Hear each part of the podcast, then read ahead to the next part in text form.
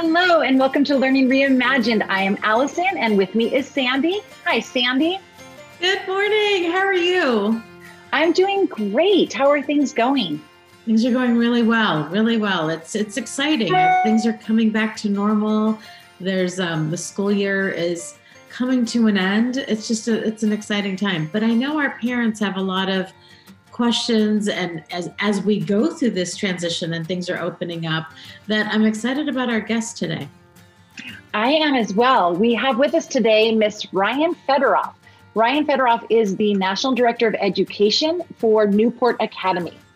And Newport Academy is a therapeutic boarding school. They are based out of Newport, California, but they are they they are all over the country. I think they have about 18 different sites um, they focus on the mental well being of youth. I think ages 12 to 18 or 19, I'm not positive. 12 to um, 19, yes. 12 to 19. And so she is a wealth of knowledge. I'm excited to talk to her about, um, well, basically about her history and what she has seen in, in youth mental health and the changes, and specifically what's been going on over the past year and a half, and what we as parents and educators can do to help our teens and any red flags that we should be looking for, any coping mechanisms, and, and what can we do moving forward? Yes, and I, I, am so eager to hear what she has to say. So I'm excited that our viewers are here and asking questions, and we look forward to this next hour. I hope you enjoy it. This podcast is brought to you by our friends at Advantages Digital Learning Solutions, where learning is reimagined. Good morning. Hello, Sandy. How are you today? I'm great. How are you doing? Doing awesome. I am so excited for today's podcast. We have with us a very special guest, a very powerful woman, Miss Ryan Fedoroff, who is the National Director of Newport Academy. Welcome, Ryan. Hi. How are you, ladies? Oh, we're so good and we're so happy you're with us, Ryan. Thank you so much for joining us. I'm really happy to be here. This is my first time recording a podcast. So, oh my gosh. Well, get ready for the floodgates. Yeah, get ready for the floodgates to open. I mean, you have so much to share. I'm very excited for our listeners to yeah. get to know you a little bit. Uh, Ryan, before we get really diving into this, why don't you look, tell us a little bit about you and about what is Newport Academy? Yeah, so so I'm the national director of education for Newport Academy. So we are residential treatment center and partial hospitalization programs for teens ages 12 to 19. Um, we focus on the underlying mental health issues that teens are dealing with. So depression and anxiety are the most common that we see, and then we're also dealing um, with the secondary like maladaptive coping skills they might have developed due to that. So suicidality, self harm, isolation uh, school refusal, um, substance abuse. So, kind of that is what we're looking at. And we're also really working in depth with the family system. So, as we'll talk about a little bit today, looking at the family and how they contribute or could make some changes to help support the child in improving their mental health. Mm-hmm. I can't imagine how much this past year and a half has really impacted you and, and, Newport Academy and you know other obviously parents have we we all feel it, um, but you and your occupation you're getting a double whammy because you have it at home as well as um, at your workplace. Have you seen a tremendous growth at Newport with this? Um, we can't get the kids in fast enough. It's so sad. And that's across the board at all the adolescent treatment centers that we're in contact with. I mean, they're just overflowing with potential patients and it is such a challenge right now. And I think that um, it's been just the coupling with not having the school structure and then having like some propensity to having mental health issues. It's just been overwhelming. So we are growing and trying to provide services in as many different regions as we can in order to what we think is going to be the next round of the pandemic in order to serve this mm. population. It's really sad. That's a great point that you bring up, Ryan. And when you mentioned it's it's not they're getting younger and younger. Mm-hmm. The, students that you're servicing that 12 years old, that's pretty young.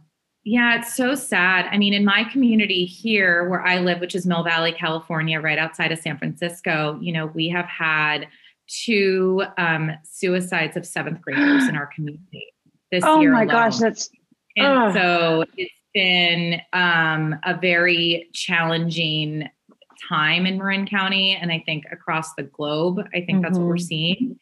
Um, but it is becoming younger and younger. And in the, a moment of time, these people, these kids feel so so much sadness and so alone and so isolated for whatever reason that they take extreme measures. And I think we're just seeing it at such a young age. It's it's really frightening. And for someone who also has my own two children at home, um, mm-hmm. I mean, we had to work really, really hard over the past year to maintain, and I'm sure we can all understand this, some semblance of normalcy and normalizing what we were going through and just providing and, and balancing you know our careers and our right. students, our own children's education it's it's a lot to manage on that on that same exact point we have so many listeners that are in the same predicament and and have such great concern and as we've lived through this for the past year plus what mm-hmm. kinds of recommendations do you have to keep on with this normalcy to help our students?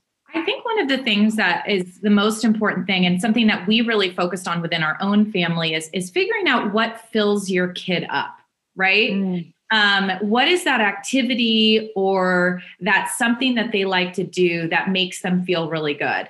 And I'm not talking about video games or you know binge watching Friends. um, I'm talking about you know, what are those outdoor activities that make a kid feel really good? So things are mm-hmm. starting to open up. We have more access now. And I, will talk about this more as we kind of delve into kids that are really struggling. But we need to think about what gives them that warm, like rush feeling inside and makes them feel good. And so for our child, like our second grader, well, he was in first grade with the pandemic hit he struggled. I mean, the first mm. month we were, and I'm an educator, and he he was crying every day. He was refusing to do work. It was such a battle, and he picked up a skateboard and he started to skateboard. It was an activity he could do in isolation. And so from there, we were able to kind of develop this is what fills him up and makes him feel good. And that actually kind of carried him through this idea of like not having his friends, the structure, the teachers, all of that. Yeah, I think that's really important to find something, get them outdoors if you can. Mm-hmm. Um, I know I have teen, my kids are a little bit older. There, um, when the pandemic hit, I had a senior in high school and a sophomore in high school. And my senior, of course, dealt with a lot of different things just because it was her senior year. But for, um, for my younger daughter too, it just, I felt that they were just really retreating and they yeah. really depended on their phones and and Netflix and it just it was really hard like I, I tease my younger daughter laying became an activity what are you doing yeah i'm just laying like no that's not what we do we don't just lay right let's find something else to do and so it was right uh, and, and, my kids are very active and it, it just yeah. it was a it was a huge battle trying to get everybody up and out and you know because you get this like it, it wasn't quite a depression, but it was just a feeling of blah. Yeah. Um, that that just was universal. Yeah, definitely. I think one of the things that we did that we were like, we're never going to do this. It's never happening. Is we're not getting her a phone until she's in eighth grade. Mm-hmm. What did we do? We got her a phone. Um, we're not giving her social media. Uh, we gave her TikTok. And I'll tell you what happened is that all these things that I've been speaking about for years, you know, limiting video games, limiting social media, that actually became in that those first like eight weeks when we were really locked down, that mm-hmm. really became like their social connection. It actually became a way for them to interact. So in some ways, there was some positivity there now, for many of us, we started to pull back as we realized they were able to go outside and meet with their friends. We live in a very walkable neighborhood, so all the kids were walking around. Um, and so we kind of pulled all that back. But some mm-hmm. kids now have gotten into this cycle of playing video games 14 hours a day, being on social media, um, celebrity worshiping, uh, doing all of that that they're yeah they're spending because they're just on those you know they're scrolling those stories all day long. Um, so that became sort of if we didn't put a stop to it and it just sort of spiraled. And for many of us it was how we survived work. It was like i got to get on a video call. Just don't talk to me. Just do whatever you need to be doing right, right. now be quiet right? I don't know how p- parents did it with the younger kids, um, having to be in charge of their education at home Mhm. and to be able to work. And I, at least, my kids are older, so that we had that. You know, they understanding. handle most. yeah, they could mostly handle it. There, we had a lot of lane, but um, Yeah. they were able to do their own work. But for the pe- parents with the younger kids, I just, I, I think there's a lot of um, reactions that we're going to see long term. I think there's going to be a lot of effects of this pandemic that we don't even know yet. You might have foresight into that, but oh, definitely. um, yeah, I'm seeing I it. just- Mhm. I just think that we're going to see that real from these effects for many, many years. Yeah, and I know, you know, it was so funny because in 2020, the word of the year, right, was pivot, right? I used Yes. pivot every day. It was what I called the word of the year. And Mhm. now I think we saw that New York Times article and it says the word of the year is languishing, right? Like Right. basically it's that blah moment, that blah feeling that you um that you are feeling, that kind of in between happy but not depressed, but just feeling unmotivated, you know like i noticed my executive function skills. I mean i couldn't finish a project. I could start a project. I couldn't finish a project to save my life. Um, and i think my kids went back to school full time this is i believe our third week back the first week they were back i literally could stare at my computer for hours and couldn't get anything done um, and now i see i'm starting to come up for life and i'm starting to get like reinvigorated and i'm starting to get my motivation but i didn't realize how much I was just surviving last year Right. with young children, like survival. Oh, it's it's interesting. Um, Ryan mentioned an article. I believe it was in the New York Times. We have put the link up um, on our on all our social medias. It'll be on this as um, on the tail end of this as well. But it's a fascinating article and learning what languishing this new it's not a new term, but just the definition and how it affects um, how it really just re- relates to where we all all are in life. And I'm reading it. I've never been a depressed person. I'm a very hyper energetic happy most of the time. But even over the past year, I had this not depression. And I kept asking myself, Am I depressed? Like, is this what depression is? And it's not. Mm-mm. But I questioned it quite a bit. And I'm reading this article. I'm like, wow, that's that's right there. That Yeah. I think universally, I think that's what we all are feeling. For Yeah. sure. I mean, I definitely think that people have a propensity towards depression, and there's Mm-hmm. definitely people that are severely or moderately depressed or Mhm. anxious. Um, but I think that there is a group of us and teenagers that are in this in between stage, and we didn't know what it was, and we didn't know like how to label it, and it Mhm. totally made me like once I read that, I was like, oh, okay, I can get out of this. Yeah. And I think it's really important when we talk about teenagers because teenagers that are feeling that kind of blah, low motivation, they don't have the insight that we have in order to be able to identify that this is a moment in time. It's not a good mm-hmm. feeling. They don't like the feeling, mm-hmm. but they don't have the insight to kind of like understand it. And so I think that's where we've sort of seen kids starting to fall into a more severe depression we have the skills and the ability to kind of maintain in that languishing, that in between state, kind of purgatory, where there's like yes. no real, like obvious Mhm. solution, right? We can do that. We have the skills, Mhm. and many of them just don't have the skills. And then go ahead. No, I don't mean to interrupt you, Ryan, but exactly that. Like when you're saying identifying that, when I read that article, like Allison said, I could relate to it. I was like, oh my gosh, identifying that. And Mhm. I have two teenagers. And so, how, as a parent, how do I help them get from that to Yeah. Not, not The other spectrum, right? Yeah. those tools? And so, I, I didn't mean to interrupt you, Ryan, but that's No. where you were going is what are those skills? How do I help them? How do I? I know how to help myself, I think, but Mhm. how do I help them? Well, you know, for many of us too, like we're going to hit summertime. And what's going to happen in summertime is we're back to that kind of unstructured sort of wait, w- waffling, which for us parents is normally manageable for the eight short weeks. Um, but then for us who feel like we've been in this for now over a year and our kids just got back full time, Right. um, I think it's going to be a challenge, and I think that that eight weeks of just sort of like wavering and waffling and and not having a schedule is is going to be a challenge. So, you know, um, for younger kids, I really, um, and and the other part of it too is that activities have gotten really expensive. We've noticed an increase here in the prices of activities. Um, it's really challenging to set up your kid for success over the summer if you don't have the financial resources. I know the sure. YMCA and all there, there's different organizations that have more reduced camps, but I think that we need to think about how we can maintain routine and structure in our kids' days and really enforce that. Um, I don't mean like scheduling down to the minute. I know that that is not successful. You have to have routine, but have flexibility. I think for, um, I think when we talked about earlier, those activities that fill kids up and make them feel good, mm-hmm. throwing as much time and energy as you can into that. I think one of the things that we all hopefully have a little more of now is a little bit more flexibility.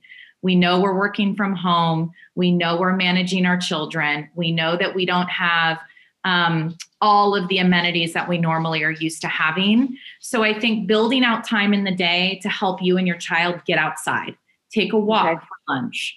Um, you know, we, uh, you know, often go to the skate park. We take the kids to the beach. We get them outside activities and and also identifying with them. I know we're going to talk about this today, but how we communicate with them talking to them about how like what are some activities that you would like to do? What are some things that you'd like to try that are maybe new?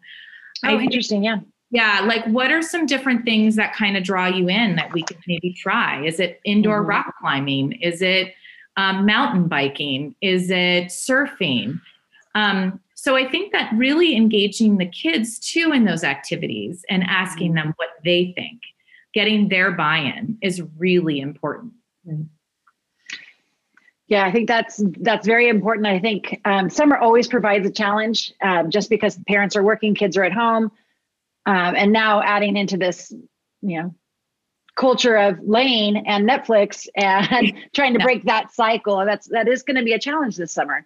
Yeah. Um, but you're all right; things are opening up a little bit more, so there will be some opportunities, and parents just really need to focus and make it a priority to mm-hmm. get to break the cycle and get um, get kids outside. But now as the past year and a half has gone on, there is the languishing. There is the not quite depressed, but just languishing. Um, mm-hmm. What? How do we determine whether it's normal languishing mm-hmm. effects of the pandemic or if it's something more severe that we really need to pay attention to? Are there red flags that we should look for as parents or, and as educators? Yeah, I mean, I think that um, some of the red flags that we look for, right? Like we have to be able to differentiate between uh, normal adolescent behavior, right? Mm-hmm. And um, and that normal has kind of changed a little bit in the mm-hmm. pandemic. Um, and what is concerning? I think okay. the first thing I want to tell parents is you've got to follow your gut.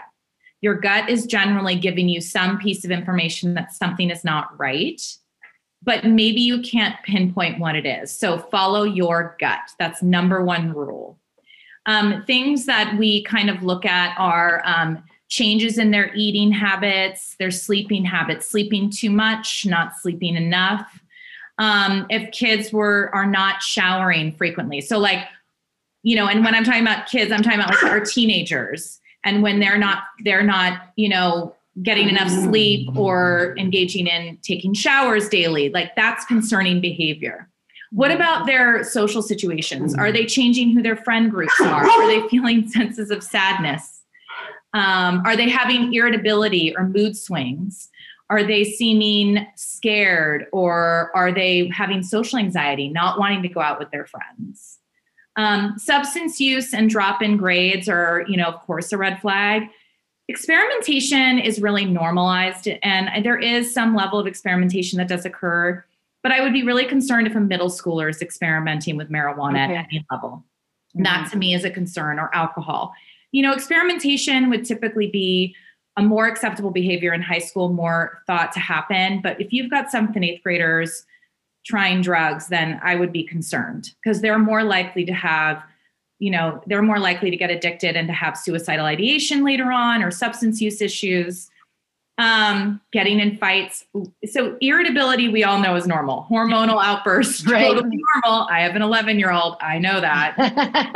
um, very normal, mostly directed at mom. Um, but I want to talk about like aggressiveness towards a Mm. parent or a family member. Like that is concerning. Like if they're getting really aggressive, if their if their behaviors are becoming um, really out of control. So those are just different things that you can look at. You're looking for the extreme signs, and sometimes it does happen kind of slowly over time. And then one day, all of a sudden, the parent goes, "Wait, this something doesn't seem right. Mm-hmm. Something's not right." And so, really following that gut intuition is one of the most important things I can tell parents. Okay. And what what if my gut is telling me something's not okay? What tips do you have for seeking help? What what what would I do? Who do I call? Do I talk to their pediatrician? Do I call you? I mean, what do I do? Yeah. So, interestingly enough, I love pediatricians. They don't always have the most information about resources in your community. Um, the first thing that I always tell parents to do if you have the ability to have a thoughtful conversation with your teen, if you're in a moment with your teen and you're sitting there and you're having spending time together and having some really open moments, use that as an opportunity to segue into some questions. You know, we call this, it's called motivational interviewing. It's a therapeutic strategy that's used. I love it. Thanks. It's asking- Motivational interviewing. I'm writing that one motivational down. interviewing. It's asking open-ended questions. So it's saying things like, um, you know, you seem overwhelmed. Can you tell me how school's going? Or, you know, how are your friendships going? Or I'm seeing some changes in you. Are you feeling any of those? Are you seeing any of those? Like just kind of trying to understand, you know, a little more of what's going on. So you're asking open-ended questions. You're not telling them, I see you're not taking showers. I see you're not sleeping, you know, well, you're up on your phone, you know, getting really accusatory. Instead, you're approaching it from this real this place of compassion and understanding Mhm. and you're kind of getting them to sort of tell you information. They may not open up. They may continue to be closed off. They may continue to feel um, like they don't want to share any information with you but at least you're starting that conversation and again kind of reinforcing with your gut what's happening right? Like oh this is seeming not right. Then the next piece of that is seeking professional help. Um, if they're not opening up to you you might suggest would you be open to if you don't want to open up to me i can understand that. Would you be open to talking to somebody else? Would that be something you would explore? And really putting the ball in their court not telling them they're going to do it um, so schools often have, I'd be wary of like how much information you're disclosing to a school. You don't want to talk about heavy substance use. You don't want to talk about any of that. What you want to say is, my child seems to be having some depression issues or some anxiety issues. And I really want to seek out some support for them. Do you know any people in the community that do really great work with teenagers? Um, and asking them for those, again, really don't get into the details of any substance use anything like that, but really just saying, and also telling the school, I just want you to know we're really concerned, but as parents, we're, you know, we're stepping in and we're doing some work, but I just want to red flag and and let us know if you see anything. Let us know if you have any concerns too. That's really important to share that piece is not to over disclose. Yeah. So Yeah, the substance use part is still something in schools. I think it's a it's kind of a, a difficult conversation. Um, they, you know, we see it as really uh, a maladaptive coping skill in young children, but schools still see it as a very behavioral issue. Um, so you just don't want to get them into a place where um, they're being seen as a, a bad influence or a negative child in the, in Sure. the community. Um, changing gears here just a little bit. Um, let's focus on the COVID and the pandemic. Um, what, what do you see with Newport Academy and with, with the students that are enrolled with you? How difficult is it that for them to focus on their academics while trying to focus on recovery? Um, so our program really integrates their academics and their recovery together. So we're really Mhm. focusing on um, how are their mental health issues showing up in the classroom. So their peer interactions, um, their school-based anxiety, pressure from the family. Um, so we're really integrating all of that. I mean, I think that you know, look, the kids are coming in feeling that same languishing effect we are, right? The low motivation, even really good students struggling like no motivation to get onto zoom Um, I know some a significant amount of families. This was a conversation I was having yesterday. Continued to opt into extended distance learning during through their districts, mm-hmm. mm-hmm. and a lot of that was that the, the the children in the families have a lot of power now. So what's happened is our parenting. I think this is really important to bring up. Our parenting has kind of gotten watered down we often send our kids to school. They receive social feedback from their peers, they receive social cues from their teachers, um, and they also receive feedback from us as parents. In the pandemic, we were the sole providers of all discipline. We were the sole providers of all of that, and we got tired. Okay, so I would say you can only have the video games for 30 minutes. And then I got on a phone call, and here we are an hour and a half later, and kids still on the video games. So my boundary setting got weakened. My kids didn't take me quite as seriously anymore. And so, what I think we're seeing is that kids have a lot of the power now, and we need mm-hmm. to shift that dynamic and that paradigm. Now that we have a little bit more bandwidth, we need to be able to say, okay, we need to reset our family. And so that's what we're mm-hmm. kind of doing. And a lot of what's happening at Newport is, you know, kids are coming in with really severe issues at Newport. We're seeing a lot more eating disorders. Um, we're seeing more severe social anxiety. Mm-hmm. Um, more, we're going to see, I think, an increase in school refusal. Um, and so what we're doing is we're really helping the family system to look at as a family, how are they contributing to this and how can we shift that dynamic within the family mm-hmm. system? It's not just the client that's the identifier. Right. The whole family. That's that's interesting. Yeah, it's yeah and by doing that we're we're hoping you know and by doing all of this work you know what we mm-hmm. see in the classroom is as we improve their skills around their depression or anxiety they're able to improve their focus and concentration in the classroom their mm-hmm. goal setting. And we're doing a lot of that goal setting every day. Um, you know when we do all of our advantages schoolwork you know today you're going to finish you know we want you to finish 5% of english in this block period. Mm-hmm. when they finish it we connect. How do you feel? Like you set a goal, you achieve that goal. How does that feel inside? And they mm-hmm. are often like, yeah, it felt really great. And it's like, that's what setting goals and following through with goals will do for you in life. It'll make you feel really good, warm you up, fill you up inside. Right. Positive feeling.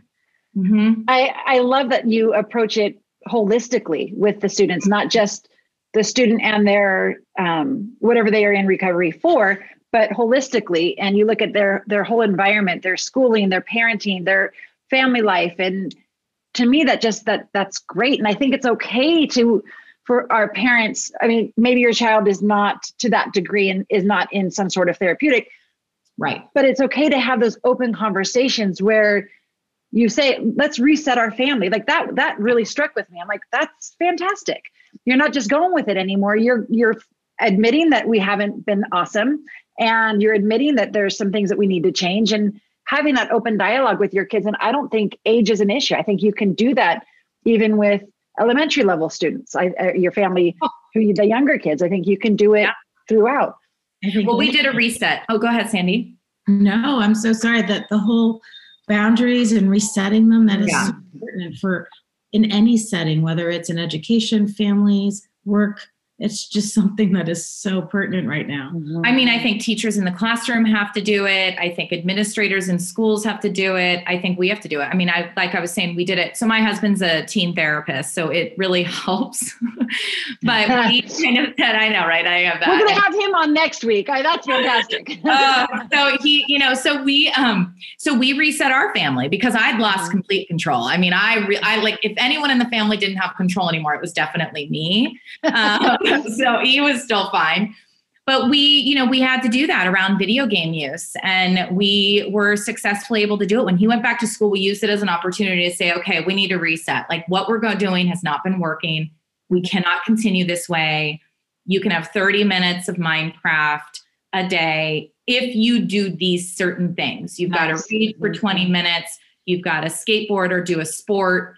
And then you can have 30 minutes. So that's like and you have and so that's how we kind of reset and so we're just sort of slowly taking the power back because mm-hmm. uh, we did we kind of like had to give them some power in order to mm-hmm. survive and that that's an interesting twist because academically speaking i felt the pandemic gave parents more power with students academics you see a lot of pushback with yeah. parenting uh, with parents against the school district like this isn't good enough anymore i'm seeing that we're seeing a huge uptick in blended learning situations now because parents are like, this is not good enough. I want my child to get classes from here as well as from here. And I've seen a lot more parental involvement in education. But your perspective is very interesting, and you're absolutely right. In the home front, parents have lost a bit of control because mm-hmm. it's we've been in survival mode. I mean, I feel like we've all been in war. You know, I it feels just surviving. Yeah. Yeah, and I agree with you. I mean, I think that for the first for few months of for the first probably, I don't know, the, the last months of last year and the first few months of this year, I definitely felt like, wow, I have more insight into who my kids are as a student than I ever did. Mm-hmm. I really felt like I understood them. I knew what their challenges were. Um, I knew, you know, I knew I didn't want them at home. Um, I could check that box for you. Um, but I, I really felt like, wow, I really understand them. My son has like an amazing second grade teacher this year. So that was also very helpful because she was really mm-hmm. insightful. Um, but I agree with you. I think that parents are thinking outside the box about what's going to work best. I think too that kids who had social struggles in school are actually really benefiting from this. The kids that were really constantly in comparison mode to their peers and also craving social interactions mm-hmm. um, and weren't able to get them and have that like kind of authentic high school experience. I think for them online learning has actually been kind of a gift. It's alleviated a lot of stress from that for them. I agree. It doesn't mean that parents shouldn't be finding social outlets outside because it is such an important part of just like development but I think that it's eliminated some pressure for kids. And I think that that's also become something that's apparent, which is what I think you're seeing. Right. Mm-hmm. I think also with everybody being um, quarantined or, you know, locked down, whatever you called it in your community, the social media aspect kind of stopped because nobody was doing anything. So mm-hmm. the the yes. jealousy of oh so and so and so and so are hanging out together and I'm not there, you know, that's that wasn't happening. So I I felt a huge relief at least temporarily for our kids in that regard. Um, but that is another issue that we could probably have a whole another podcast oh, on. Yeah. Oh, is yeah. the social media influences in our kids? Um, that it's been a, almost a um, life source for them over the pandemic just to keep connected. You know, mm-hmm. the TikTok dances. Okay, I know we all learned at least one with our kids trying to just keep engaged. Yeah. Um, there were some I didn't know were inappropriate and then found out later. yeah, we don't have to, we won't yeah. but I, I think social media in in that regard over the pandemic has been a blessing because it did keep kids somewhat connected without the pressures of um, of being left out. Now we're yeah. yeah, but now we're back into that where mm-hmm. there is that social media crush and it, it's that's another one that i think with with in your in your field that you oh, yeah. see a huge amount of um you know references to the social media and how that is aiding in the anxiety and the depression with youth oh. and leading to all kinds of things Totally. I think that, um, you know, I think that there was, again, when we talk about that sense of relief, I think for certain mm-hmm. kids that were feeling excluded or not a part of, and social media was mm-hmm. highlighting that for them, I think for them, there was a sense of relief. Mm-hmm. And that Absolutely. then this is where we talk about that integration being really difficult back into normal life. Mm-hmm. Um, where I think this is where we start to see sort of those extra added layers of that anxiety and like unmanageability mm-hmm. kind of developing and becoming a parent. And, you know, we are seeing it for sure. And I think too,